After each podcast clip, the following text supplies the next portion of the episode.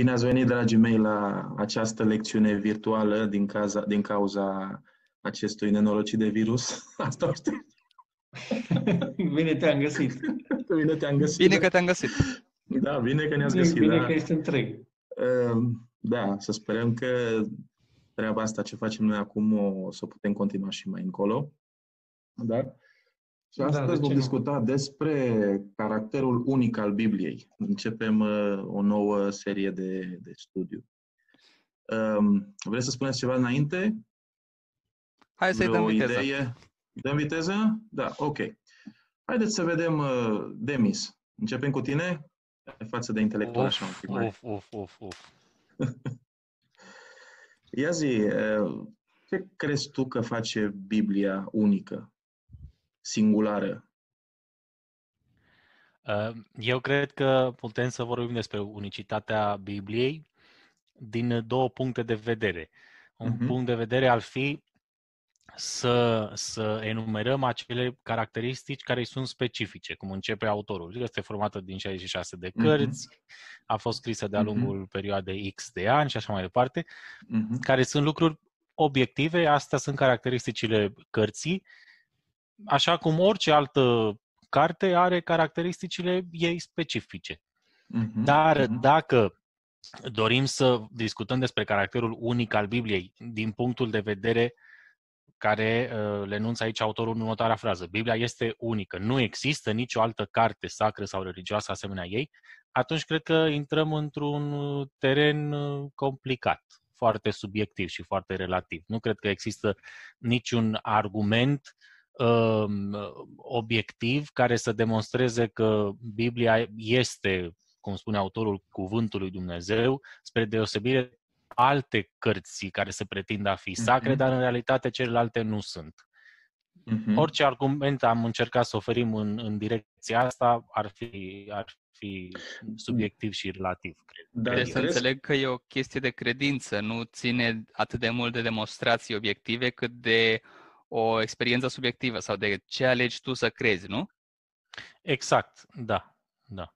Și nu crezi că am putea să um, introducem uh, Biblia, de exemplu, ca acea carte sfântă, într-un context în care, dintr-un punct de vedere obiectiv, um, um, am putea să spunem că um, este sau are un caracter singular și unic?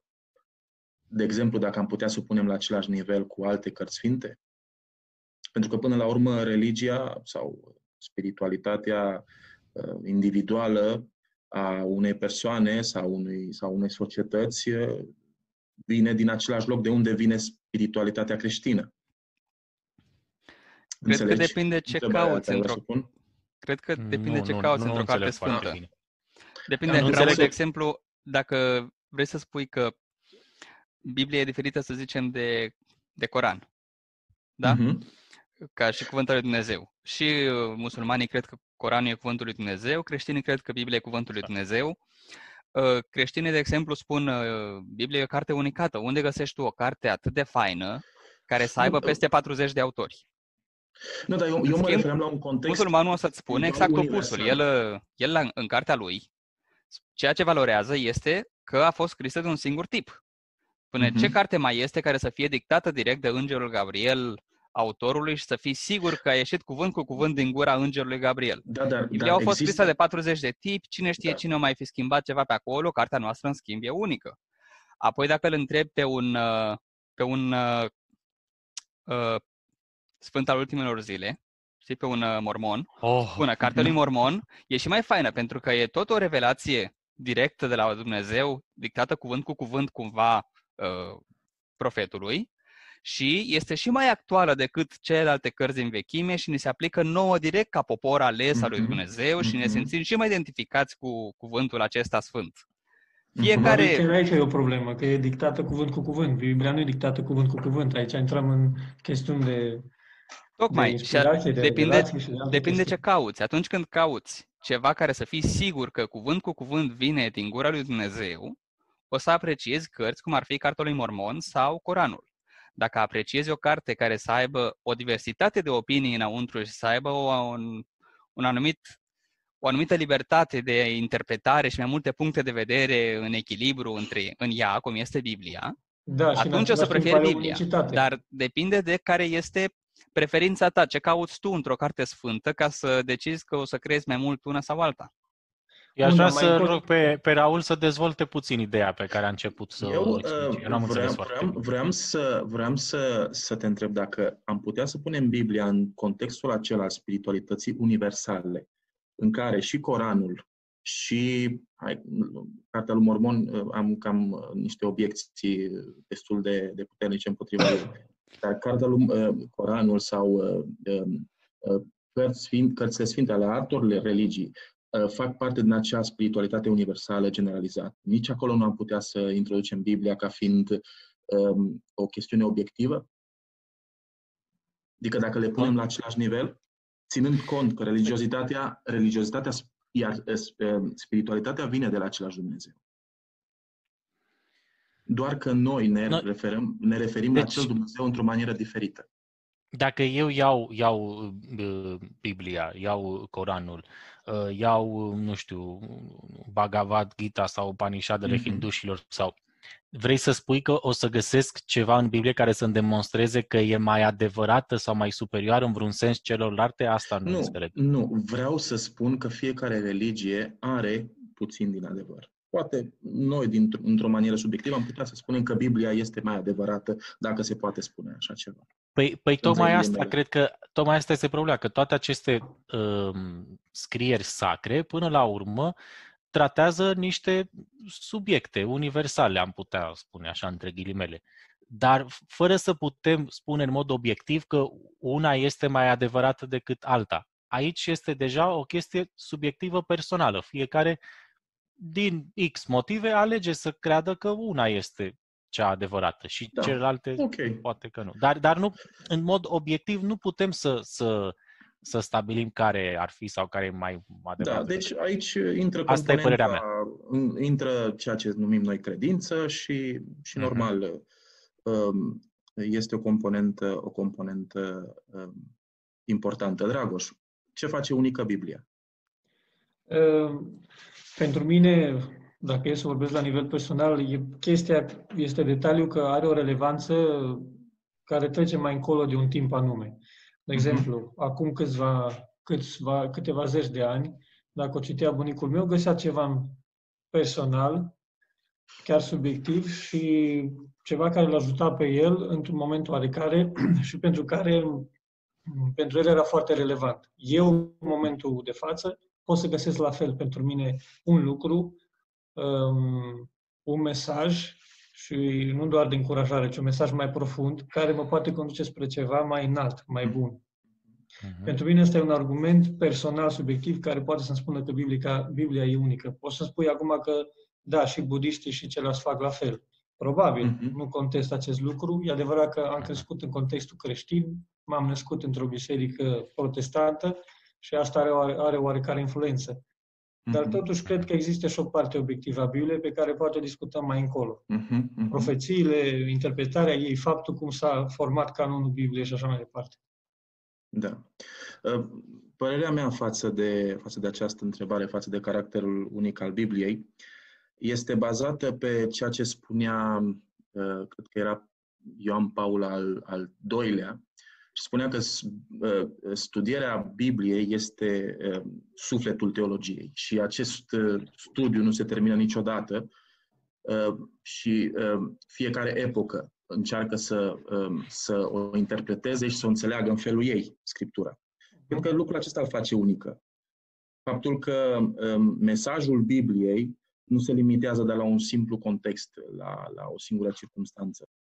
Și este adevărat, foarte adevărat că um, această caracteristică poate să, să inducă o anumită confuzie și, în primul rând, la cei care văd, văd doar acea strictețe de reguli, de, de, de limitare a li- anumite libertăți de gândire, nu? Um, În afara contextului biblic. Iar acest lucru nu se aplică doar la, la cei fundamentaliști uh, creștini um, și și acelor mai fundamentaliști critici ai, ai, ai Bibliei. Și este adevărat că în, în Biblie, părerea mea este că există o, o gândire, o linie de gândire destul de moderată, Și, uh, dar în același timp este adevărat că mai, uh, mai toți creștinii se pot vedea reflectați în, în propriul model de gândire, în Scriptură. Um, pentru că Biblia a fost scrisă de oameni, uh, pentru oameni și nu, nu ezită în absolut nicio manieră să suavizeze textul sau ceea ce, ceea ce spune acolo.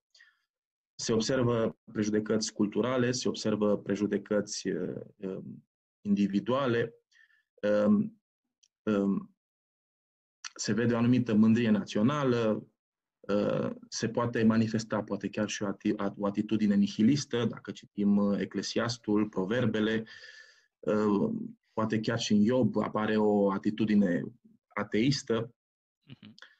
Adică, acum de două, trei mii de ani, oamenii aveau cam aceleași preocupări existențialiste ca și noi și putem să spunem că repetau cam aceleași cutume ontologice interioare.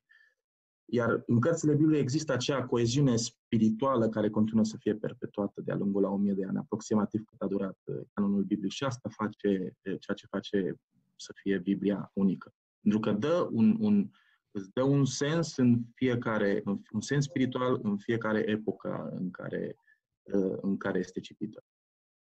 Mm-hmm. Vrei să spui că existând diversitatea asta de puncte de vedere în în text însuși uh, face ca diferite persoane, diferite contexte istorice să poată găsi în ea ceva relevant pentru da. ei? sau Da, știu da, dacă am înțeles bine. Da, asta, asta am vrut să spun. Eu aș, Ideea... mai, eu aș mai vedea un detaliu aici. Faptul că sunt atâția autori și totuși în diversitatea lor și chiar probabil în limitele sau limite ideologice, limite de context și așa mai departe, oarecum Dumnezeu încearcă prin inspirație să-i conducă mai încolo spre un mesaj unic. Uh, Ioan 5 cu 39. Cercetați Scripturile și vă dați seama că ele vorbesc despre mine. Acum, în ce măsură fiecare autor a ajuns spre această unicitate e de văzut și de discutat. Dar personal pot să văd chestia asta, pot să văd acel fir al hmm. unicității. Și asta, e, asta poate fi o caracteristică care ar face-o uh, singulară.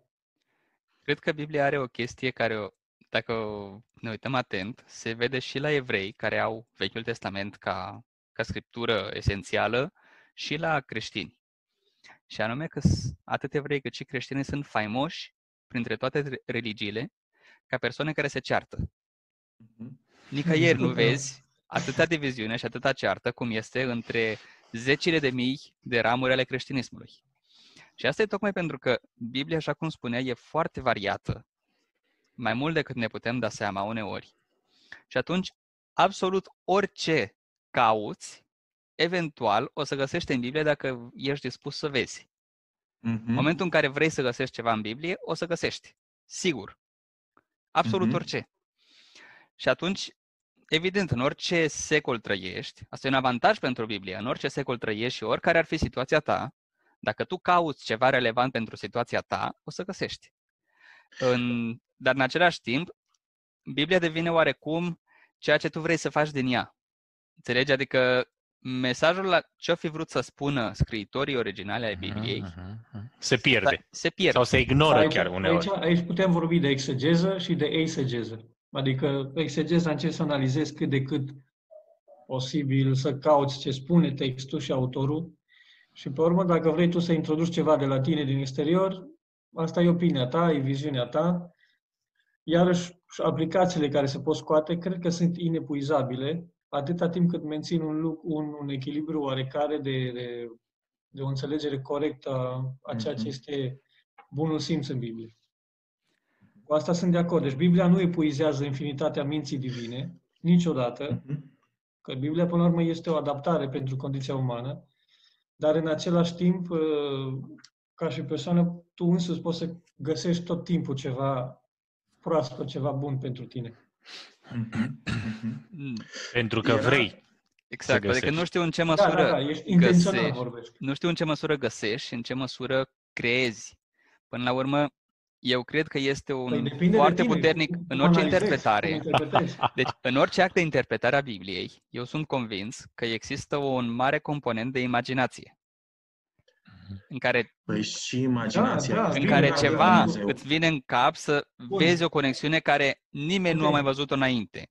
Da, da, da, Era cu adevărat consider. conexiunea acolo sau ai creat-o tu? Ai e o chestie Bun. subiectivă, cum alegi să crezi și Bine, dar apoi e- poți de asemenea să spui și Mhm. uite, chiar și Biblia însă și îți oferă un res- o resursă pentru asta. Îți spune Da. că Duhul Sfânt te va inspira ca să studiezi Scriptura. Sau cel puțin Da, așa da, da. spunem. Ok, Asta da, e da. o altă manieră de a spune că ai avut una, un moment în care imaginația ta foarte puternică ți-a permis să vezi o conexiune care nimeni n-a mai văzut înainte. E același lucru. Mhm. Da, uite, Cel puțin din dau un punctul meu de exemplu. vedere. Sunt două feluri de a Mhm, spune același mhm, lucru. mhm, Bun, mhm, un exemplu mhm. din Biserica Adventistă. Știm foarte bine și poate voi știți, e mai fresh pentru voi, mai proaspăt chestia asta, că am văzut că ați dezbătut-o în alte ocazii. Uh, unde s-a greșit cu mișcarea milerită, nu? Miller Da. a văzut un aspect în profeție. Mai târziu, alt personaj a văzut alt aspect, care completa puțin înțelegerea sau o făcea diferită.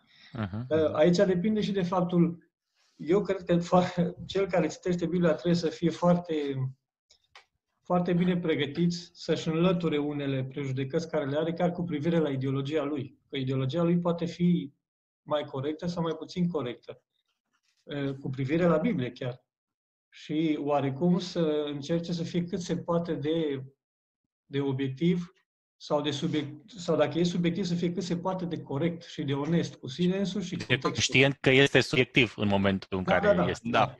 Da, pentru că sunt, dacă te obsesionezi cu o idee, până la urmă, ce vei face tu e să forțezi Biblia să spună ce vrei tu să spuni. Exact, da. da. Și atunci, cred că acolo e pericolul.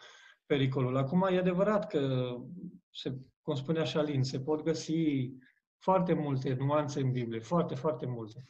Și se pot găsi și bune și rele. Dar asta nu face Biblia o, o, o carte fără relevanță sau fără o forță oarecare. Ok, și eu revin puțin la început. Credeți că toate aspectele astea care le-am, le-am amintit acum uh, sunt unice Bibliei? Numai creștinii pot să aibă experiențele astea cu textul biblic și alții cu textele lor sacre nu pot să le aibă? Da, cu siguranță au și celelalte credințe. Sunt cel puțin trei mari religii în lumea asta. Uh, Un aspect care l-aș scoate eu în evidență este faptul că Biblia are mai mulți autori și nu doar unul. Al doilea, că Mhm. Biblia este inspirată și nu dictată. Foarte, foarte important. Deci, Mhm. când cineva stă la masă și primește un fel de revelație uh, și, și scrie cuvânt cu cuvânt ceea ce i s-a revelat, eu acolo am dubii. Am foarte serioase dubii cu privire la acea carte. Pentru că înseamnă că uh, divinitatea sau, mă rog, acel duh care a preluat mintea acelui om care a scris, nu, l-a, nu i-a lăsat individualitatea liberă și nu i-a lăsat imaginația și creierul liber ca să lucreze cum e normal să lucreze. Deci nu lucrează printr-un mecanism al lui, ci pur și simplu îl posedă și îl anulează pe el și tu acum ești la mașina de scris. Pentru mine, mie mi se pare un aspect interesant sau important în favoarea Bibliei.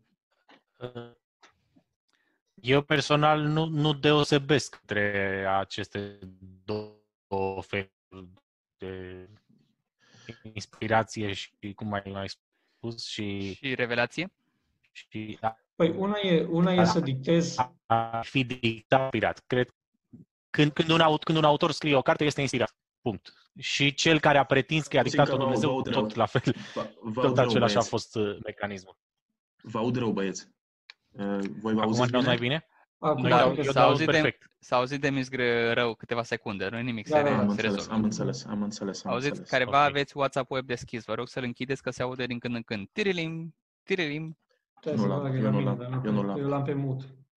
Eu nu l-am. Îl aveam eu, l-am, l-am Așa, mulțumesc. Mm.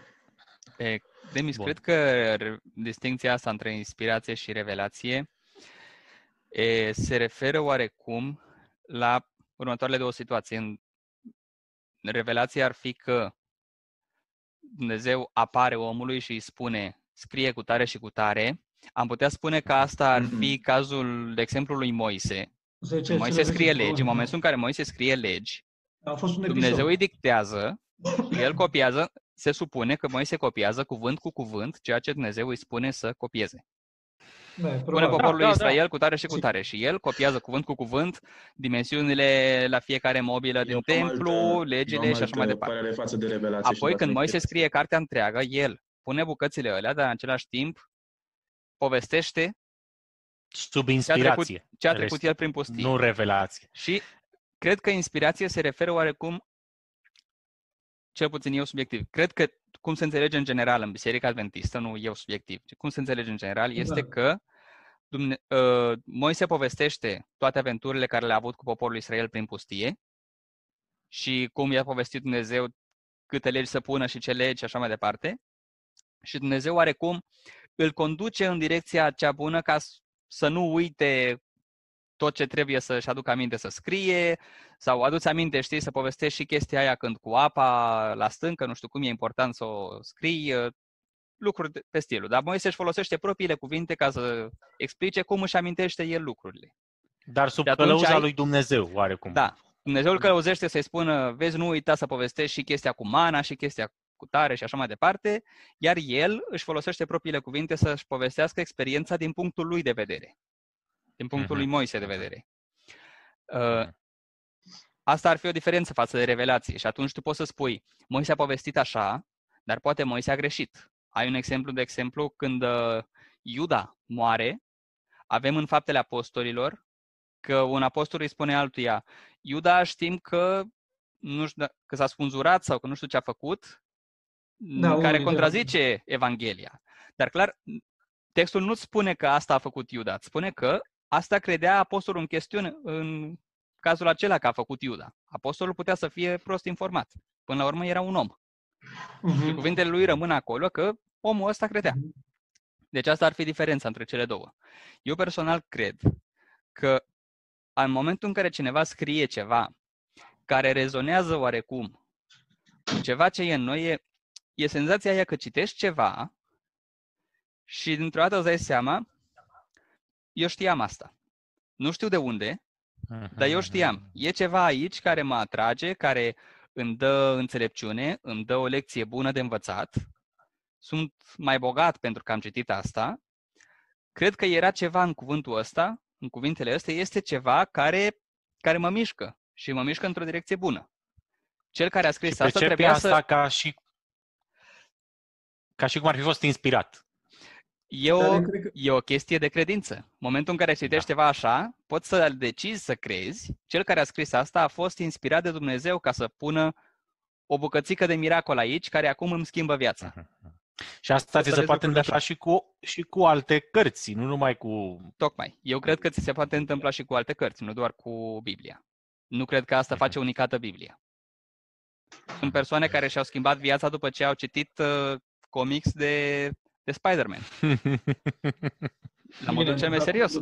Depinde la ce te referi și la ce fond vorbim și pe ce platformă și așa mai departe. Asta e clar. Pe mine poate să schimbe viziunea și o carte de psihologie. Nu e problemă. Da, Dar da, da. nu schimbă, nu schimbă în ceea ce privește viziunea mântuirii. Asta e altă problemă. Deci aici vorbim despre o chestiune care are doar viziunea biblică în, în focus. Depinde care e viziunea de, mân- de mântuire pe care o crezi. Uh, uite, cazul cel mai ridicol care îmi trece prin minte acum. Robert Downey Jr., știți actorul? Își arunca viața la gunoi cu droguri și alcool Mhm. și sărbătoare după sărbătoare, Da. până la un moment dat în care, fiind foarte beat, s-a dus la un McDonald's și a mâncat un hamburger atât de rău și atât de dezgustător, că s-a oprit și a spus, băi, ce fac eu cu viața mea? Și din momentul acela și-a întors viața 180 de grade. Și a lăsat Bravo. drogurile, a lăsat alcoolul și a pus Bravo. viața înapoi și a relansat cariera și acum este cineva care e respectabil, e un om de treabă, la care oa- lumea se uită ca un om demn de admirat. Și viața lui s-a schimbat drastic de la un hamburger de la McDonald's. Nu înseamnă că McDonald's era inspirat în momentul ăla. Doar ceea ce vreau să ilustrez este că nici nu te aștepți când și de unde îți vine inspirația aceea care poți să o numești lucrarea Duhului Sfânt. În momentul în care ceva face click și omul se schimbă în altcineva. Își schimbă Da, identitatea oarecum. Tocmai, tocmai asta spuneam, că um, Biblia nu epuizează posibilitățile lui Dumnezeu de a te ajuta sau de a te sprijini sau de a te schimba. Dar Biblia are ca scop să-ți descopere un plan al mântuirii și toate merg pe acolo. Celelalte sunt detalii, nuanțe. Eu așa văd. Deci, Bine, mai discutăm, nu e necesar să vedem la fel amândoi. Eu, eu, da. revelația, eu revelația o văd într-o manieră puțin, puțin diferită. Văd uh, acea experiență totală, spirituală, pe care o poți avea cu Dumnezeu. Eu așa văd uh, revelația. Iar inspirația este, este acea manieră în care Dumnezeu um, actuează asupra propriilor tale limite, iar tu înțelegi ceea ce propriile tale limite și ceea ce propria ta persoană, ținând cont de, de contextul și de limitările pe care le poți avea, um, este ceea ce... Um, um, haideți că m-am, m-am liat un pic. Deci, revelația este acea, acea um, trăire totală, spirituală cu Dumnezeu, iar inspirația este atunci când Dumnezeu îți, um, îți um, dă anumite idei, te influențează într-o anumită manieră, iar tu înțelegi ceea ce limitările tale ca om, ca persoană, um, te, te poate să te lasă să înțelegi. Da. De, deci vrei să spui că ce... inspirația și, inspirația și revelația sunt experiențe pe care orice persoană le, ceva mare. le are atunci când intră în contact cu Dumnezeu. Nu a fost o, niște experiențe specifice autorilor textului biblic. Da, da, așa este, exact. Păi, da. păi poate exista la orice nivel, nu-i problemă, dar dacă ne gândim tehnic, din punct de vedere tehnic doar la Biblie, revelația este descoperire și inspirația este um, este Inspirația este o nuanță a revelației. O nuanțare o nuanță, sau o dimensiune a revelației. minții acelui autor ca să scrie ceva. Da. Da. Ok. Ok, trecem la întrebarea trecem la altceva. Da. Trecem la, la întrebarea a doua. Cuvântul viu al lui Dumnezeu. Uh, Alin, ce efecte crezi că are Biblia în viața, în viața unui individ? Cred că Biblia are, Biblia are potențialul de a fi un model, un punct de referință. În momentul uh-huh. în mhm. care cineva are Biblia plus un model de interpretare care îi spune ce referințe să ia din Biblie, atunci omul are un model moral după care să se ghideze. Și asta cred că e foarte necesar pentru persoanele care nu sunt foarte dezvoltate moral mai ales, mhm. care au nevoie de mâncare ușoară de, de mestecat, să, să spunem, să aibă ceva foarte clar după care să se ghideze și un punct de referință de la care poate să-și remodeleze viața într-o direcție mai bună. Asta este efectul cel mai de dorit al Bibliei în viața oamenilor. Și atunci te referi că ea, ea lovește de la un nivel foarte bazic, la un nivel mai complex, nu? Cred că în orice... Deci Biblia este o carte care e scrisă, are un anumit număr limitat de pagini. Uh-huh. Dacă încerci să aplici literal un set de reguli pe care le extragi din Biblie, uh-huh. iei din Biblie și cu un anumit model de interpretare spui, astea sunt legile morale, nu cele ceremoniale, am o listă de legi, de reguli da. pe care ar trebui să le aplic în viața mea, îți vei schimba drastic viața spre bine, dar mai devreme sau mai târziu o să ajungi într-o situație care legile, în care legile ele nu te mai ajută, regulile ele nu te mai ajută. De exemplu, tu iei din Biblie o serie de reguli despre cum să trăiești viața și la un moment dat ajungi la situația de uh, Coca-Cola e bună sau nu? În timpul Bibliei, sau zahărul. În timpul Bibliei nu, ex, nu se știa de zahăr, pentru că zahărul a venit din America mult mai târziu. Atunci ce fac? Mănânc zahăr sau nu? Cât zahăr îmi păi, permit să mănânc în viața mea? Îți dau un răspuns. Ai grijă de corpul tău sau nu ai grijă de sănătatea ta? Acolo At- atunci poți să spui, cu un model de interpretare adecvat, e chestia dacă am grijă de corpul meu sau nu. Da. Um, peste câteva, să zicem, o situație ipotetică, da? mai abstractă. Peste 20 de ani, când mașinile o să meargă singure, o să da. ți se dea de ales cum îți programezi mașina. Dacă se întâmplă să mașina să vadă că e inevitabil să fie un accident, mașina să calce pe cine e în față ca să te scape pe tine și pe cei care sunt cu tine în mașină, mm-hmm. sau să dea stânga și să izbească într-un perete și te omoară și pe tine și pe cei din mașină, dar nu omoară pe cine e în față. Da, care ar da. fi Așa. Sau dacă trebuie să aleagă cine moare, ce, ce viață valorează mai mult? Da, Astea sunt întrebări care sunt mult prea, mult prea complicate ca să le poți răspunde cu o listă de reguli pe care le extragi din Cartea Sfântă, știi, și cu un anumit model, model de interpretare poți chiar să extragi niște principii, dar la un moment dat ajungi într-un gol în care nu mai ai niciun ghid. Ajungi într-o situație în care ești tu în fața situației și trebuie să decizi. Și acolo e responsabilitatea ta hm. să decizi ceva și apoi să trăiești cu decizia pe care ai luat-o. Și sunt în viață o mulțime de situații care nu sunt acoperite de Biblie, pentru că orice set de reguli limitat, mai devreme sau mai târziu, se dovedește a fi tocmai asta, limitat. Da, tocmai, dar tocmai de asta trebuie să cauți principiul și să poți aplica cât poți tu de bine în, în situația în care te găsești. Da, ca și intenție, ca și intenție foarte bine. Și de, repet, îți schimbă viața în momentul în care tu ești într-o situație foarte rea, să zicem că tu ești un om foarte imoral, cu foarte da. puțină etică, da, ești bai da. și amar de tine, uh-huh. în momentul ăla are capacitatea de a, de a te pune în direcția cea bună. Okay. Dar după câțiva ani, o să-ți dai seama că ajungi într-o situație în care acele valori și reguli nu îți spun, nu îți mai spun ce să faci. Păi atunci, La fel ca atunci când ești copil. Când ești copil e simplu să știi ce e de făcut. Asculți de mami și de tate și e simplu. Atunci te, Dar când ajungi să fii mare, ajungi la un moment dat în care nu mai poți să depinzi de mami și de tati, ci trebuie să iei tu deciziile și ești tu singur în fața deciziei. Da, bun, perfect. Dar atunci ajungem la ce spuneam înainte, probabil, că pentru tine, în viziunea care o expui acum, Biblia te ajută până la un anumit nivel. Pe urmă trebuie să o iei tu singur, pe unde poți. Da. Da. Nu? Cam asta da. vrei să spui tu, dacă am înțeles bine. Da, cred că de la un moment dat... Ce se întâmplă ești, cu, ești tu. cu persoanele care, uh, trecând de nivelul ăsta, tot în Biblie găsesc și nuanțe profunde care le aplică foarte bine în situații foarte complexe. Gândește la teologii mari, care nu sunt oameni ca mine, un om simplu care înțelege foarte, foarte, foarte deasupra ceea ce este Biblia, dar un, un Carbalt, un Bonhoeffer, mă rog, au fost și alții mai profunzi. Uh, unul dintre ei care a trecut prin nazism și a murit.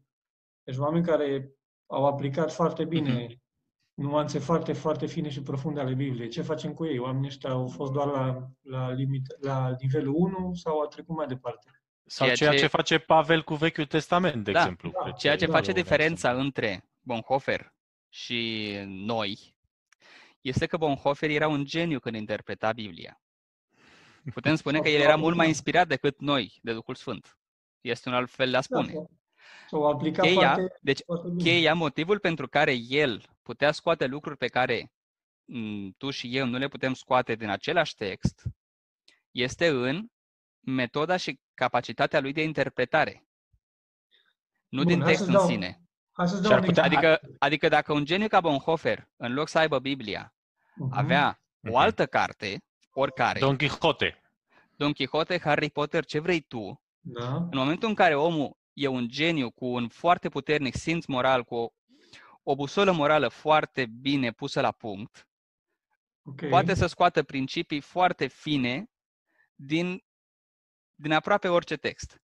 Bun, nu acum... e același lucru, pentru că Biblia, vom vorbi pe urmă despre originile da. Bibliei, da. Da. Biblia a fost rafinată generație după generație și are un, mare, un potențial mult mai mare decât majoritatea cărților din lume.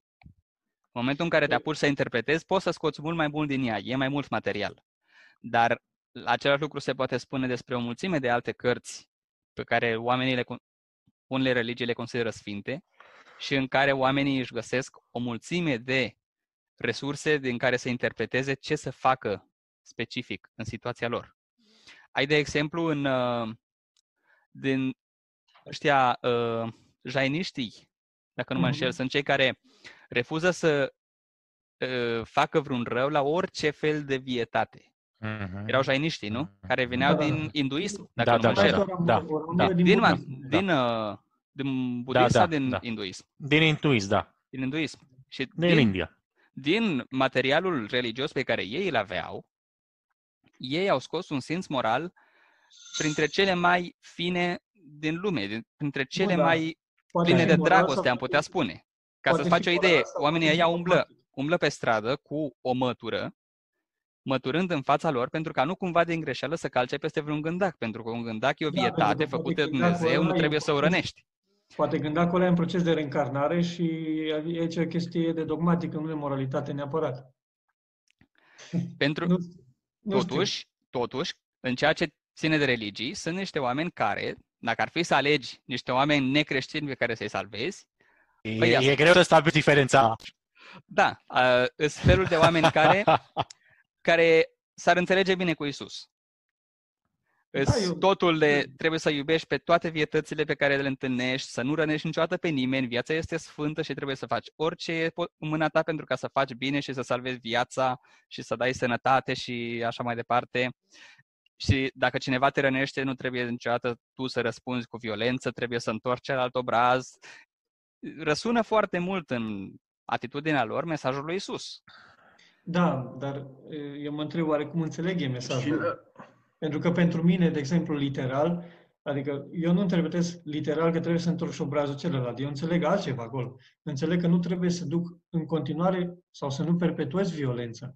Uh-huh. Să găsesc o metodă inteligentă sau plină Da. de dragoste prin care să opresc violența.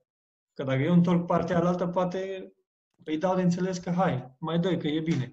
Deci nu știu dacă la asta se referă Iisus când vorbește ches- despre acest lucru. Nu prea ne-a dat multe explicații, Isus. Asta e, atât Da. ne-a spus. Și Deci în nu avem multe încotro decât să interpretăm. Da, și da, iarăși, în mergem multe în situații vei interpretare. avea, scuze, în multe situații vei avea de ales între care este răul mai mic. Nu întotdeauna ai de ales între bine și rău. Da, Viața e înțeleg. foarte complicată și există și răul mai mic. De exemplu, în momentul ăsta în Spania cu coronavirusul, s- Da. uh, sunt oameni, oameni în spitale care sunt doctori și uh, infirmiere, cum se spune, Asistente. asistente, Asistente. care ei își dedică viața ca să salveze viața oamenilor și să le restaure sănătatea și se văd dintr-o dată în situația în care nu sunt paturi și respiratoare pentru toți și trebuie să Da, decidă cine rămâne fără, rămâne fără respirator Rămâne, și îl da. sedează pentru ca măcar să moară în liniște și să nu sufere. Și e o Da. tragedie și eu, gândiți-vă cât de greu este pentru o persoană care și-a dedicat viața să salveze oameni, să trebuiască să decidă cine trăiește și cine moare. Da, da, da. În da. situațiile alea nu cred că o listă de reguli te poate ajuta cu ceva.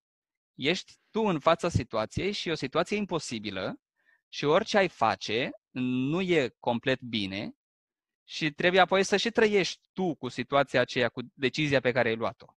Deci, Păi, e normal că nu e bine, pentru că toată, toată complexitatea asta nu e bună. Adică nu-ți dă un rezultat, nu-ți dă posibilitate de, de un bine absolut, ca să împaci pe toți. exact, sunt Exact. multe situații fără un bine absolut. Da, da, da. da, da. În momentul în sensul care ăsta, tu ești În momentul în care tu nu lucrezi salvând vieți, în momentul în care tu ești un mafiot care trafichează cu droguri și omori oameni și mai știu eu ce faci și descoperi Biblia și îți, întor- înce- îți întorci, întorci viața da, invers, Da. Biblia ți-a schimbat viața drastic într-o direcție mai bună, indiscutabil. Dar câțiva ani mai târziu, când uh, acum ai decis să fii voluntar care lucrează într-un spital și ești în Mhm. situația asta, Biblia nu-ți mai folosește ca să decizi care e răul mai mic în situația asta specifică. Uh, Ești tu singur în fața situației. De asta spun că orice re- set de reguli pe care îl, pe care îl decizi, decizi nu-ți să-l dă- folosești, inclusiv scos din Biblie, va fi limitat mai devreme sau mai târziu de, Da, de sunt- situații. Sunt de acord că n-are, n-are cum să-ți dea o, și nici nu intenția Bibliei să-ți dea un set de reguli în sensul ăsta, dar pot să văd, de exemplu, în, uh, în viața lui Pavel, în viața lui Isus, o, o nuanțare și o complexitate care, cel puțin pentru mine personal, îmi deschide o grămadă de ramuri. Uh, Nu pot să spun neapărat că iau ceva de la Pavel și cu siguranță mă ajută să iau decizia cea mai luminată într-o situație așa de dificilă cum ai pus-o tu acum cu spitalul, cu alegerea. Pentru că, na- adică nu există, nu, nu poți, dar ceea ce poți să faci este pur și simplu să extragi un principiu și să dai seama practic că ceea ce poți să faci în concordanță cu legile țării este să pui înainte pe unul sau pe altul când e vorba de viață. Atât. Da. Și nu Sau poți între- decât să sau faci ce între poți tu mai două- bine. Sau între Scuze, două Robert. alegeri, sau între două alegeri proaste, să alegi pe cea mai bună Da. din cele două proaste Cea mai alegeri. puțin proastă. Cea mai puțin proastă. Aici, aici Da. nici măcar Isus nu, nu a cerut omului să facă mai mult decât e posibil. Chiar și el a murit pe cruce, fără nicio discuție. Da. Deci... Adică eu cred că um, aici e vorba de, la ceea ce spuneai tu înainte, să faci acea alegere uh, uh, care să excludă orice urmă de, de prejudecată, orice urmă de, de, de subiectivism. Da. Um, e, e, este dureros. Este dureros să te gândești la un moment în care poate ar trebui să ne gândim toți la, sau eu cel puțin în momentul ăsta, la exemplul acela cu tatăl care da. Uh, ori, ori salvează fiul, ori, ori salvează trenul care trece. Un tren accelerat. Adică, adică pe cine salvezi? Eu uh, sunt sigur că dacă eu aș fi pus în situația aceea, mi-aș salva fiul. Nu m-aș gândi la caracterul moral al, al alegerii mele. Și da. sunt sigur că dacă voi ați fi în situația aceea și oricine ar fi în situația aceea, ar, ar alege să-și, să-și salveze fiul. Da, uite, de exemplu, aici, aici tu îmi dai un răspuns, Raul, pentru că din punct de vedere biblic nu ai altă ieșire morală decât să salvezi fiul și nu pe tine. Uh-huh, uh-huh, Ce? Pentru că Dumnezeu, ca tată ție, nu că îți poruncește neapărat, dar uh-huh. îți dă un simț al moralității superior. Deci tu ești tată, uh-huh. deci dacă te inspiră Duhul Sfânt, dacă ești copleșit de Duhului sau pur și simplu de simțul moral uh-huh. care El l-a pus în tine, uh-huh. la creiere sau la ce vrei tu, uh-huh. să spui că mă salvezi pe mine primul. Mă salvezi fiul. Da. Sau fiul. Da, pro- problema e, nu este dacă te salvezi pe tine sau salvezi fiul. Problema este dacă îți salvezi fiul sau îi salvezi pe alții. Da, da, înțeleg. Eu am vrut să o pun în sensul ăsta ca să explic un, un, un detaliu. Eu, eu, cred că, eu, eu cred că e foarte clar că un tată și-ar salva fiul înainte să salveze pe sine. Problema e când trebuie să salvezi da, fiul eu cred, sau alții. Asta e opinie personală a mea. Aici, da. aici cred că Dumnezeu nu te va judeca dacă ți-ai salvat fiul sau dacă ai salvat pe altul. Hmm. Aici, e, aici e alegerea ta, tu poți discuta cu fiul tău dacă e în stare, depinde de vârstă, depinde de multe chestii. Am auzit de un caz, nu știu dacă este adevărat, unde un oarecare șef de stat sau rege, ce a fi fost, nu știu, pentru a salva națiunea și-a omorât fiul sau a lăsat ca fiul să se moară. Vorbim cu fiul său, căzând amândoi de acord, fiul a spus, tată, dacă asta salvează națiunea, asta e. Deci eu n-aș judeca. Asta e mâna ta. Tu, tu decizi. Dacă vrei să salvezi fiul, foarte bine. Dacă vrei să sacrifici fiul și să salvezi um, pe ceilalți, atâta timp când nu e un motiv egoist al tău din, prin care ai câștigat, mă, mă rog, bani sau putere sau prestigiu, atunci eu cred că Dumnezeu nu te judecă. În astea două posibilități. Da. Bine, dacă e să ne punem stricți, dacă e să ne punem stricți, în Biblie avem un exemplu în care Iefta se numea, dacă nu mă înșel, uh-huh. era Aha, la război. Da? Uh-huh. Și promite uh-huh. Dumnezeu că va sacrifica pe cineva și își sacrifică fica. Acolo a fost o prostie a lui. Dumnezeu n-a avut nimic de făcut cu tâmpenia lui. Așa cum David... E interpretabil acolo. De ce Iefta s-ar fi așteptat că Dumnezeu răspunde la astfel de lucruri și așa mai departe? Iefta avea un concept al lui sălbatic sau, mă rog, limitat. Dar, de exemplu, uite și David. Când i-a venit Abigail în față și i-a spus ehm, nu te duci să-i omor pe ea, Uh, soldații soțului meu și pe soțul meu, că ăștia niște oameni care nu au mintea foarte echilibrată. Înainte, dacă citim puțin mai sus, David se jura pe numele lui Dumnezeu că nu apune soarele până nu-i termină pe ăștia. Ce are Dumnezeu de văzut cu jurămintea ta? Saul și Ionatan, iarăși. Da, nu bine, Dumnezeu în momentul eu... acela, la Iefta, l-a ajutat să câștige războiul. Deci nu i-a ajutat înainte, dar în momentul în care da. Iefta i-a promis că îi sacrifică pe cineva, Dumnezeu dintr-o dată a spus, a, bine, atunci te ajut. Cum să nu te ajut dacă îmi sacrifici pe cineva? Nici nu se pune discuția, îți fac nu, favoare, imediat. Nu, asta a fost... De acolo liniștit că eu câștig războiul pentru tine. Și... Da, dar nu, nu pentru că el sacrifica fica. Nu avea nimic de văzut cu De ce nu l-a ajutat înainte? A început să-l ajute doar după ce el a promis că sacrifică pe cineva. Nu știu, trebuie să mă cel puțin asta ne spune textul. Cel puțin așa spune textul. Iefta vedea că pierde războiul, că pierde bătălia, îi promite lui Dumnezeu că o să sacrifice pe cineva și dintr-o dată Dumnezeu intră în acțiune și îi câștigă războiul. De ce nu a intrat Dumnezeu în acțiune înainte? Nu știu, sau Dumnezeu putea, dacă Poate tot a intrat în acțiune să câștige un război, putea să intre în acțiune și să-i spună ca lui Avram, auzi bă, nu, nu omorâ pe nimeni, lasă, lasă-o mai ușor, calmează-te, civilizează-te, așa mai departe. Bun, eu caut. Până ce vorbiți, vă caut pasajul ca să văd Sigur, e, e prin judecător pe acolo. Da. Mai există, mai există și o altă lectură a, a, a uh, a lui Iefta și a fiicei, a fiicei lui. Um, nu ni se spune dacă după aceea vreun conducător din Israel a mai făcut uh, această juruință um, um, lui Dumnezeu, că dacă, dacă câștigă războiul, dacă îl ajută să câștige războiul, cine va ieși prima dată va, va sacrifica. Uh, posibil ca Dumnezeu să-l fi lăsat pe Iefta, să, să-i dea o lecție lui Iefta și poporului Israel, că nu acesta este drumul pe care trebuie să îl urmezi. Nu acesta este tipul de juruință pe care trebuie să-l faci, pentru că este posibil ca să-ți iasă în față propriul tău copil, să-ți iasă propria nevastă și va trebui, nu neapărat din cauza că poate Dumnezeu ar fi spus, păi nu e nevoie să, să o să o jertfești pe fica ta. Dar era vorba de cuvântul unui conducător în fața poporului. Dacă și-a dat cuvântul conducător, unui conducător în fața poporului Israel, atunci acel cuvânt trebuia să fie, să fie menținut. Cred că din da, hai că dacă vorbea Dumnezeu din cer și tu n-a dintr-o dată, asculta poporul, spunea, na, conducătorul nu, a vrut, dar dacă Dumnezeu, Dumnezeu a intervenit și așa, ce da, să-i facem? Dar, dar nici moralitatea de acum nu este nu are nimic de a face cu moralitatea de acum 2000-3000 de ani. Corect. Uh, a, și, și asta e adevărat. Și, și în același timp, în același timp, uh, pe mine ce mă, ce mă intrigă la capitolul cu Iefta este de ce Dumnezeu a acceptat ca să fie pus la același nivel cu, cu uh, zeitățile, zeitățile din prejur. Pentru că el undeva, puțin mai încolo, în Maleah, cred că spune, eu nu v-am cerut așa ceva, nu v-am cerut ca să aduceți jerfe și jerfe umane.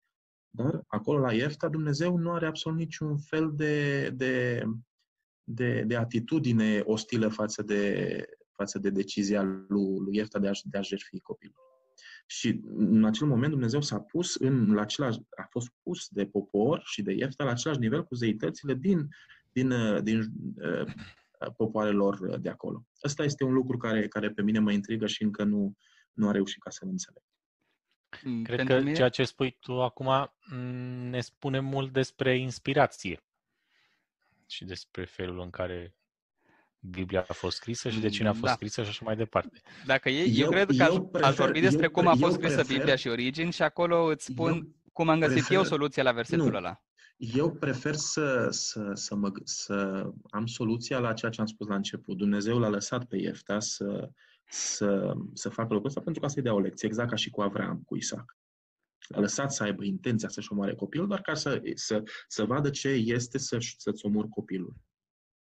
Doar că în cazul lui Efta până la capăt. Până la capăt a făcut. Spre deosebire de... Pentru că, pentru că a făcut-o în fața poporului și acolo intrau alte, intrau alte lucruri în ecuație, alte necunoscute în ecuație.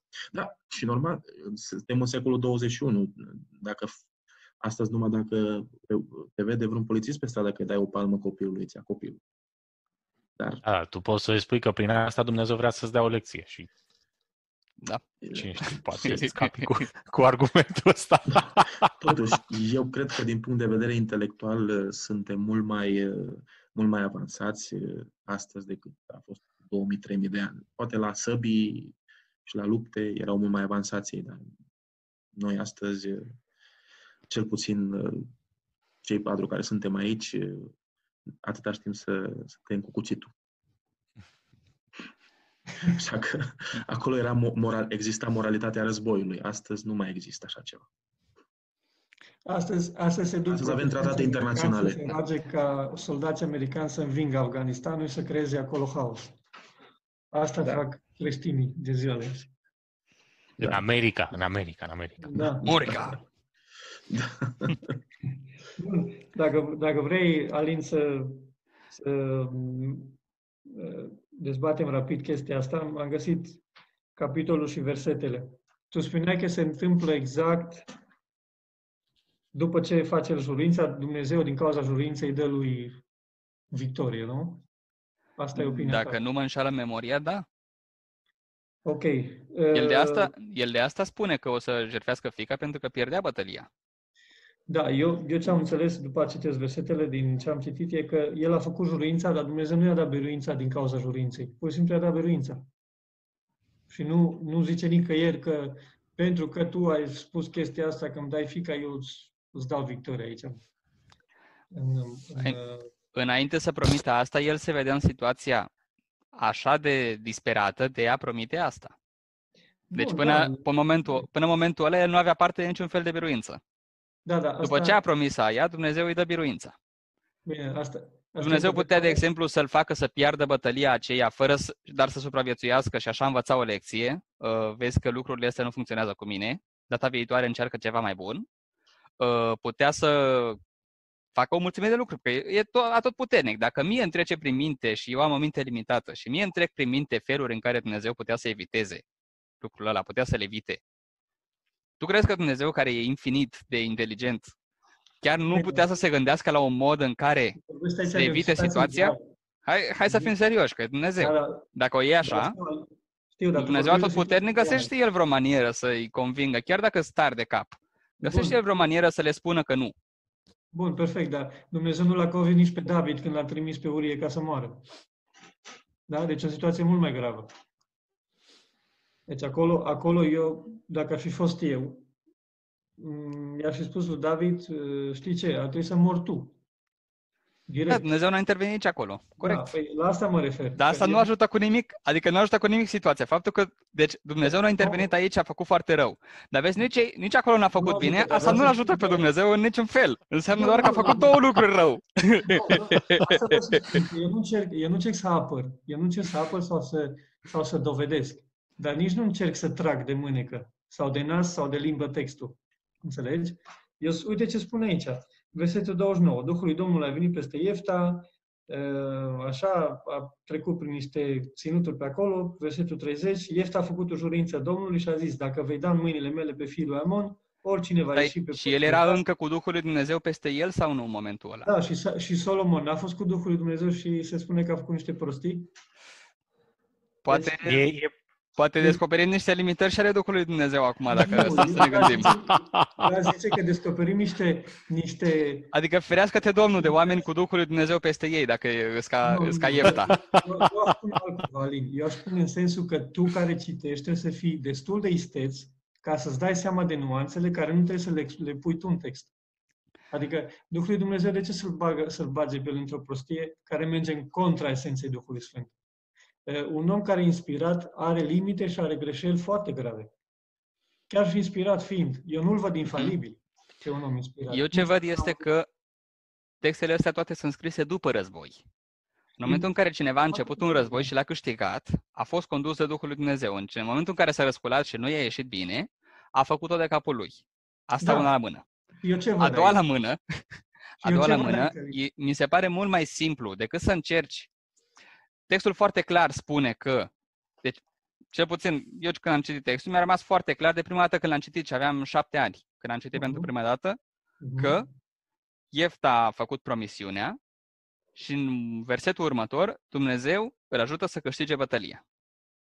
da, și Dumnezeu nu-i spune niciodată că a făcut rău în toată treaba asta. Păi normal, Da. pentru că asta e o, e o redare destul de, de sumară a ceea ce s-a întâmplat. Acum îți vine, vii tu și trebuie să înțelegi bine tot mesajul. Dar auzi, când Deborah câștigă o bătălie, stă să-i povestească toată cântarea și aici n-are timp să spune explicit ceva atât de important cum este sacrificiul uman, câteodată pentru trebuie să te tine- gândești și la prioritățile lui Dumnezeu dacă te uiți în, din punctul ăsta de vedere al textului. Alin, Alin, problema este Dar următoarea. mi se Dacă pare- citești- mie mi se pare mult Alin, mai- Alin, Mi se pare mult Alin mai și simplu. Dragoș. Da. Alin și Dragoș, dacă citești textul uh, pe aici din, uh, Da, din eu, judecător, eu încă nu l-am terminat. judecător că- 11, am lăsat dacă aici. citești textul judecător 11, acolo spune doar că Duhul Domnului a venit peste Iefta. Da? Uh, Nu spune că Dumnezeu a făcut uh, un contract cu el după aceea când uh, Iefta i-a promis că jertfește primul, prima persoană care i-a Mhm. lucrurile în față. După aceea, Dumnezeu nu mai apare absolut deloc. Este doar uh, um, uh, acțiunea pe care o face Iefta. Este doar împlinirea juruinței pe care o face el. Acolo nu mai apare Dumnezeu absolut deloc. Deci este, o, se poate interpreta ca și o simplă, o simplă acțiune pe care o face el pentru că a făcut o promisiune. Nimic mai mult. Aici vreau să ajung. Mie mi se pare mult mai simplu să te gândești la, să zicem, Cartea Judecători, dintr-un punct de vedere istoric. Lași pentru o secundă deoparte faptul că e cartea ta sfântă și te uiți la ea așa cum erau povestite toate cărțile din Exact. Epoca exact, aceea. Exact, exact. După exact. câteva generații, când se povestesc, v- știi, marile acțiuni de război de pe timpul străbunicilor și bunicii povesteau, în timpurile noastre erau Mhm, războinici mhm. adevărați și făceam asta și cu tare și toată lumea ce face în momentul ăla? Începe să exagereze câte minunății Mhm. a făcut și n-a făcut. Și Mhm. evident, dacă au câștigat, înseamnă că au fost conduși de Dumnezeu. Asta pentru ei era Mhm. esențial, Mhm. era o axiomă. Și atunci, Mhm. a posteriori, tu povestești că Duhul lui Dumnezeu a fost peste Iefta, că Dumnezeu l-a ajutat să câștige bătălia și povestești și ce a făcut Iefta, că Iefta și-a sacrificat fica. Și le adun pe toate în același text. Dar nu înseamnă că Dumnezeu a avut vreo ceva de a face în toată treaba aia. Mhm. Păi, dar tu dai Dar asta responsabilitatea înseamnă- acolo. Dar asta Înțelegi? înseamnă, tocmai, aici deja interpretezi textul printr-o, Păi da, printr-un dar tu- filtru tu înainte- critic în care tu spui, textul spune că Dumnezeu i-a dat bătălia. Eu nu cred că Dumnezeu ar face asta. Aici depinde de viziunea ta personală despre Dumnezeu. Păi da, dar tu înainte aveai părerea, cel puțin asta înțeles eu, că Dumnezeu a fost parte din tot jocul ăsta. Mm, Eu Da ceea ce, sau nu? eu ce spun este că dacă citești textul literal, Dumnezeu a avut parte în jocul ăla. Păi Dacă atunci citești spune-mi textul așa cum e. E opinia ta. Dar, în momentul în care te gândești un pic critic la istorie, Păi, eu istoria a asta fost mă povestită a posteriori și absolut totul era pus în cârca lui Dumnezeu. De câte ori câștigau o bătălie, era pusă că bătălia am câștigat-o că Dumnezeu ne-a ajutat. Păi eu, eu la asta mă refer. Tu când citești textul, cu tot bagajul tău, o fi logic, informațional și așa mai departe, faci legăturile și cauți nuanțele ca să înțelegi textul cât de bine posibil. Și îți vezi că multe lucruri au fost puse, da, în spatele lui Dumnezeu, care nu au fost, de fapt, nu au avut Mhm. nimic de făcut Dumnezeu. A fost pur și simplu capul lui Iefta. Pe câteva, peste Momentul, câteva dar în momentul în săptămâni, care ai făcut pasul ăsta, câte alte lucruri din Biblie au fost doar în capul celui care a scris și n-a, Dumnezeu n-a avut nimic de face? Sunt foarte multe. Nu știu dar dacă îți pe dai mine- seama de tocmai ceea ce ai spus. Pe mine nu mă face să cred mai puțin în Biblie, ba mai mult, din contră. Avem peste câteva săptămâni un, un, un studiu care se numește De ce este nevoie de interpretare? Cred că Da, vom mai Putem discuta să pe treaba asta. continuăm. Da, da, cu atunci. Nu știu dacă mai avem ceva de, de dezbătut legat de Da, Ce efect are în subiectul de viața astăzi, spirituală? Raul. Băi, um, vreți să continuăm tot cu ideea asta sau continuăm cu altă întrebare? Mai aveam chestia istorică, nu? Și cu... Da. Canonul da, și cu originea istoria scrisă, Da. Da, cine a scris Biblia și unde a fost scrisă. Demis, haide că tu ai vorbit mai puțin acum. Vorbește-ne puțin despre care este Cine a părerea scris ta. Biblia și Da. unde a fost scrisă? Da, da. Păi, din Vorbește nou, puțin despre istoria Bibliei. din câte știu eu și din câte am citit eu, uh, nu știm foarte bine exact uh, cine și când a început să o scrie. Știm că probabil la un moment dat, uh, când uh, se aflau evrei în exil în Babilon, aveau ceva, uh, ceva surse scrise deja, texte pe care s-au bazat pentru a forma ceea ce avem în ziua de astăzi. Tora mai ales și uh, așa numiții profeții mari uh, din, din, Mhm. vechiul, din Vechiul Testament. Și unii dintre profeții mici sau cel puțin părți dintre unele cărți ale celorlalți profeți sau acele cărți bune de citit, cum sunt în- uh, numite la, la evreu, erau uh, sau sunt considerate uneori chiar anterioare um, textelor care au format Tora. De exemplu, îmi aduc aminte de experiența Deborei. Se presupune că este unul dintre cele mai vechi texte sau relatări. După Mhm. care uh, au urmat uh, alte m, cărți, cum ar fi, de exemplu, cartea lui Daniel, care se supune că ar fi fost scrisă mult mai târziu, undeva prin secolul II înainte de Hristos, Mhm. și, în fine, Noul Testament, prin secolul I, după care au început să se adune împreună și s-au format diferitele canoane care, care există. Altă posibilitate este să credem că fiecare carte a fost scrisă de autorul respectiv în momentul respectiv. Moise, cât a trăit Moise, a scris cele cinci cărți, după care, eu știu, Solomon le-a scris pe ale lui, exact când a trăit Mhm. el sau când pres- presupunem că a Da. trăit. Da. Asta, din nou, depinde de Da. perspectiva Da. care ne convinge mai mult pe fiecare. Da. Dacă nu mă înșel, sunt cumva vreo trei sau patru posibilități, posibile răspunsuri la cine și când a scris Biblia.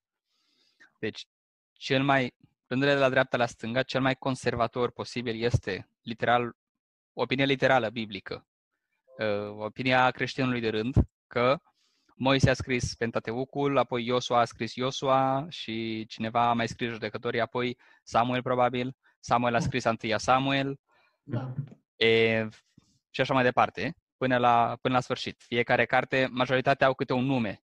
Ăla e persoana care a scris-o și, și e cel mai simplu. Dar credeți că este Mm. important uh, autorul, uh, este atât de important să cunoaștem originea uh, tuturor cărților, cine a scris, care a fost autorul, Dacă vrei să le înțelegi ce l-a contextul, da. mișcat, ce l-a mișcat uh, să scrie? Dacă vrei să înțelegi contextul în care a fost scrisă cartea, da, e foarte important. Dar este important contextul sau autorul? Contextul cred că e mai important decât autorul. Pentru că Mhm. uneori se schimbă de la un secol la altul sau la câteva Mhm. secole și se Mhm. schimbă foarte drastic uh, ce înseamnă cartea într-un context sau într-altul. Uh, Mhm. Apoi, deci pe, lâng- pe lângă opinia creștinului de rând, în, uh, înăuntrul lumii academice există cel puțin vreo trei variante. Varianta cea mai conservatoare spune oarecum că cam totul de la Avraam încolo s-a întâmplat aproximativ cum e povestit în Biblie și a existat un Moise de adevăratele care avea niște tradiții orale pe care le-a primit de la părinții Mhm. lui și pe care le-a transmis în scris. E, Mhm. Apoi, o opinie de mijloc, care sunt majoritatea, să zicem 70-80% din, din oamenii de istorie care studiază Biblia, e, spun că primul personaj din Biblie relativ istoric ar fi David, poate Samuel, Mhm. Mo- Moise, Moise există tot ce- în, că în, tot ce- în analele egiptene. Moise, ca și personaj, există în analele egiptene. nu e, se pare că nu e așa clar. Uh, Deci tot ceea ce vine înainte de Samuel e considerat a fi legendar, că o, probabil la origine exista cineva care a dat naștere legendei și Mhm. mitului și care apoi a trecut printr-o tradiție orală și că cărțile au fost scrise majoritatea foarte puțin timp înainte de exil. Majoritatea au trăit ca tradiții orale și în exil au fost puse la oaltă. Deuteronom, de exemplu, și când uh, editate, editate și reeditate. editate și reeditate, după exil apoi a fost ultima ediție Da, cu pentru ăsta, că- cum îl E cheamă, și normal să fie editate și Nu? reeditate. E, e, e, uh, cel de foarte- după exil, pentru că- Ezra, e cel care a Da, editat, exact, da. a făcut Pentru că ediția tradiția- practic finală. da, pentru că e tra- tradiția orală a continuat să existe chiar și Da. când au, când au început să, Da. să scrie pe hârtie. Și, și normal că Asta vorbim de De Vechiul fapt, Testament. uh, de fapt, chiar uh, Talmudul se bazează pe conceptul ăsta, existenței unei tradiții orale care Da. abia acum Da. o pun... Și apoi sunt cei mai liberali care cred că mai existau tradiții orale, dar că aproape totul s-a născut cam în timpul exilului și a fost scris imediat după exil. Mhm. Astea sunt uh, cele opțiunile în Vechiul Testament. Cât despre Noul Testament, ai uh, prime, cele mai vechi. Asta e aproape universal acceptat că cele mai vechi lucruri scrise sunt uh, Pavel, când scrie la Cor- Antia E, Corinteni și Romani, prin anii 50 sau așa. Apoi Pavel moare în anul 60, deci în aia, aia 10 ani Marcu. scrie cele șapte epistole care sunt Mhm. aproape toată lumea e de acord că sunt lui Pavel.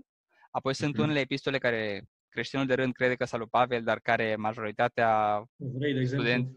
e, oamenilor care studiază lucrul ăsta spun n-are cum să fie lui Pavel pentru că e alt limbaj, e alt accent, e altă ideologie, e totul altceva. De exemplu, epistola către evrei. Da. Uh, Cândva prin anii 70 se scrie Marc, Marcu, ăsta e Evanghelia după Marc, Evanghelia. Da, Evanghelia lui Marc. Uh, Marcu, Marcu în românește. Marcu în românește? Marcu, Da, da. mulțumesc. Da, Marcu. Uh, Care, apropo, se termină în versetul 8, în ultimul capitol. Mhm. Versetele la 9 la 20 au fost Fără anotate înviere. prin secolul 4. Uh, Mhm. Apoi au fost scrise Matei și Luca și mult mai târziu, pe la sfârșitul secolului, deja a fost scris uh, Ioan și Apocalipsa. Evanghelia după Ioan. Da. Evanghelia după, după Ioan. Da. Cam asta e cam asta e esența la diferite feluri de a vedea când și cine a scris în Biblie. În, e mai greu la Vechiul Testament, la Noul Testament cât de cât Da, 10 ani în sus, în jos, tot cam pe acolo e aproximativ. Dar la Vechiul Testament uh, e o diferență drastică mai, între cei mai conservatori și cei mai liberali, chiar și în lumea mm. academică. Pentru da. că sunt, sunt persoane care cred că unele părți sunt destul de vechi și sunt persoane care cred că totul vine de mult mai târziu. Uh, am citit chiar, este un, un uh, teolog destul de serios, un student uh, al limbii, al chestiilor lingvistice, ale textului, care spune că Debora nu ar fi cel mai vechi text, ci printre cele mai moderne, dar pare vechi pentru că citează opere grecești. Și că ar fi fost mm-hmm. adăugat mult mai târziu cu adăugiri din opere grecești și citate și așa mai departe. E interesant, nu știu cât de adevărat ar fi, dar mm-hmm e o opinie care el o expresă, o pune în față și care alții o iau foarte în serios, pentru că se pare că are argumente destul de bune. Mm-hmm. Alții au argumente tot la fel de bune ca să spună că este foarte veche. Deci e totul un haos de când a fost scrisă și așa mai departe. În... Dar e, e complicată treaba și vom vorbi în detaliu despre mai multe chichițe din astea, de exemplu, câți, câte persoane au scris în Pentateuc și, și alte chestii.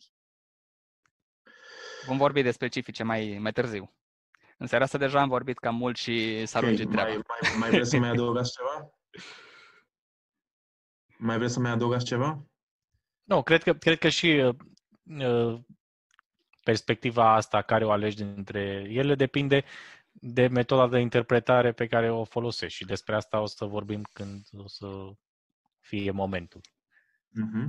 Dragoș, mai vreți să mai pui ceva? Să, să înțeleagă mai bine totul. Dragoș, nu te mai auzim.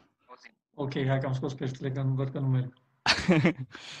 ok. Mai vreți să mai spui ceva? Da, ne apropiem de concluzie sau te referi la ce am vorbit până acum? La ce am vorbit până acum. Referitor ah, la istoria, nu. istoria cărții. Da, da, da. da nu, nu, nu ne mai întoarcem la subiectele dinainte, că deja am discutat destul. Nu, nu, nu. Nu, nu.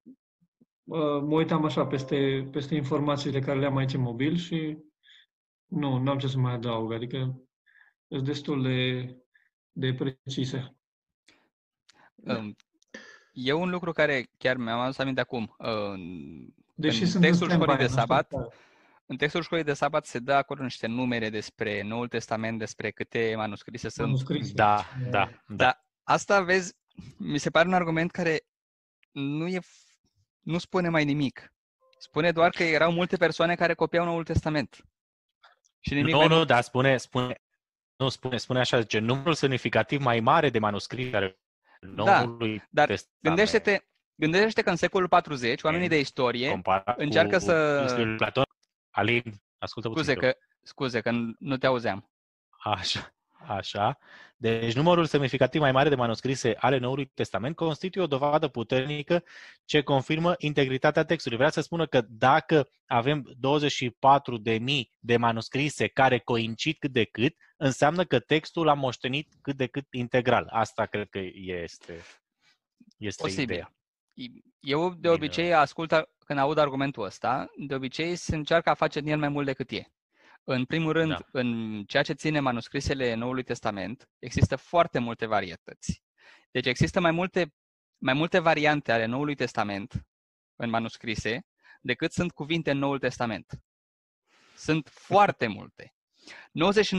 99% dintre ele nu au mare importanță. Știi că unul a mâncat un cuvânt, că unul a scris o literă de două ori și așa mai departe. Dar 1% din foarte multe sunt foarte drastice în chestiuni teologice foarte importante și 1% din foarte multe sunt foarte multe variante importante din punct de vedere teologic. Deci aici se spune că sunt multe și se lasă să se înțeleagă că toate ar fi la fel. Nu ni se da, specifică nu câtă diversitate, nu sunt diversitate există Cum... de fapt între aceste 24 da. de mii. Cum menționam, de exemplu, epistola, ă, asta, Evanghelia după Marcu, are, se termină abrupt la versetul 8 fără ca Iisus să fi fost văzut încă, doar li se spune că trebuie să se ducă în Galileea ca să-l vadă și au fugit de acolo speriate femeile și acolo se termină brusc, din senin. Și avea prin secolul 4 se adaugă, deci există trei, trei finaluri diferite, unul dintre care devine favoritul, care se copiază în continuare generație după generație și cel care a ajuns până în ziua de azi în Biblie. Unele Biblii au celelalte finale în paranteză undeva, într-o notă, da, de uite, sunt niște finale diferite. Deci ex- nu e așa de clar că textul e foarte integru. Dar vreau să spun că numărul nu e un argument pentru soliditatea asta e textului, numărul în sine, pentru că Nu, dar totuși gândiți-vă mă dacă întreb de cineva ar, ce- ar de ce- studia ce așa mă civilizația interes noastră, ca să aibă atâtea copii. da, adică gândiți, a strânit interesul, da, deci asta ne spune doar că erau foarte mulți oameni care copiau Noul Testament. Imaginați-vă că peste 20 de secole, peste 2000 de ani, niște oameni de istorie încearcă să ne înțeleagă pe noi. Și încep să se uite ce cărți erau cele mai copiate în timpul nostru. Și atunci o să găsească Biblia și o să, o să găsească Harry Potter și la 50, și Fifty Shades of Grey. Și atunci, în mintea lor, alea sunt cele mai relevante cărți care ne definesc pe noi și au o importanță și așa mai departe. Când, de fapt, Și Bine, cele, poți- cele mai poate- integru conservate, Ei, păstrate. Păi, uite, posibil. Dar uh, asta nu ne spune decât că biserica- s-au tipărit multe. Biserica Catolică a rezolvat... Bine, dar de ce s-au tiperit atâtea? Pentru că era un interes în, într-o oarecare chestie a Bibliei, nu? Eu nu, ai, nu i-aș vedea interesați pe unii să perpetueze Fifty Shades of Grey și mai știu ce ai zis tu pe acolo pentru secole și mii de ani. Hai să vedem cum să, să treacă timpul, să vedem Doar ce că se acum, întâmplă. acum nu e nevoie Păi, să să fie trebuie să perpetuate, dobitoci când sau- avem atâtea milioane de cărți că durează, durează foarte mult. Pe atunci când trebuiau copiate de mână, bine, e ceva că trebuiau copiate de mână, fiecare.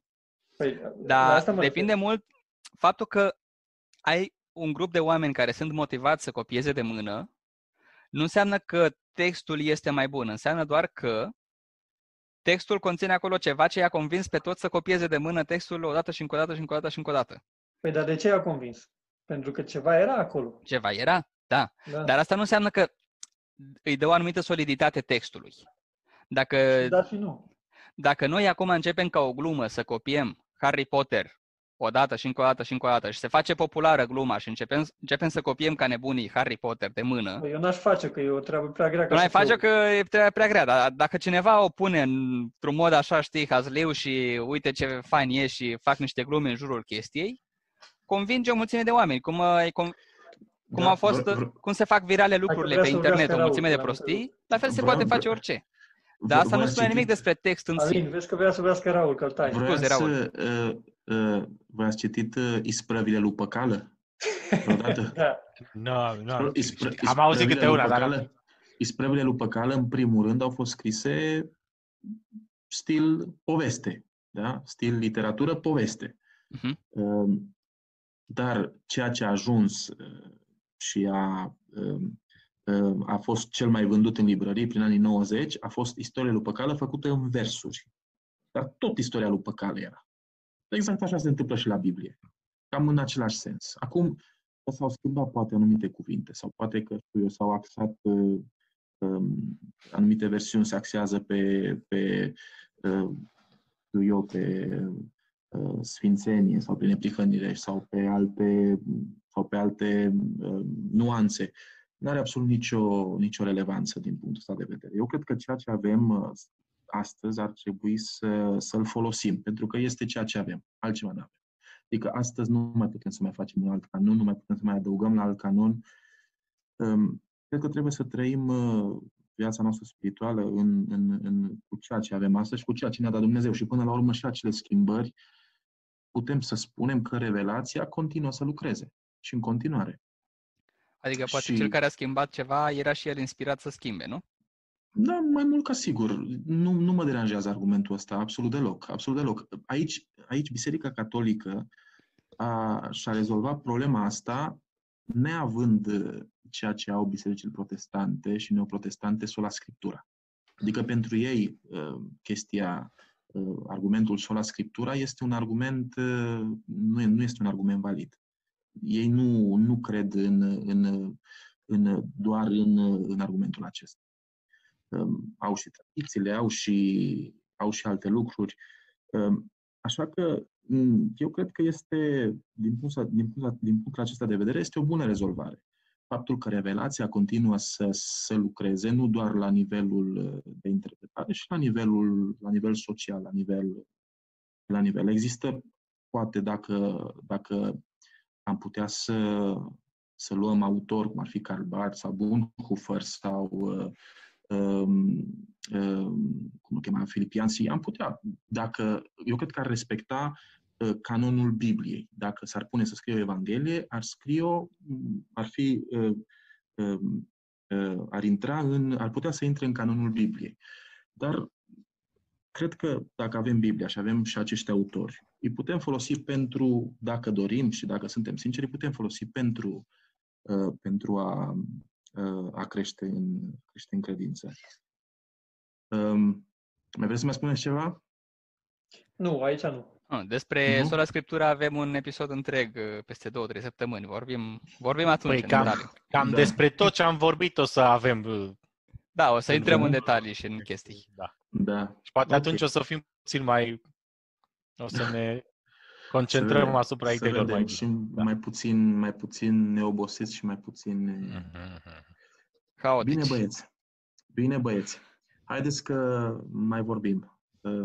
Ne vedem și altă dată. Ocazie. Următoarea okay. ocazie. Bun. Eh, okay. Seară faină, băieți. Dați-i la stop la înregistrare. Dați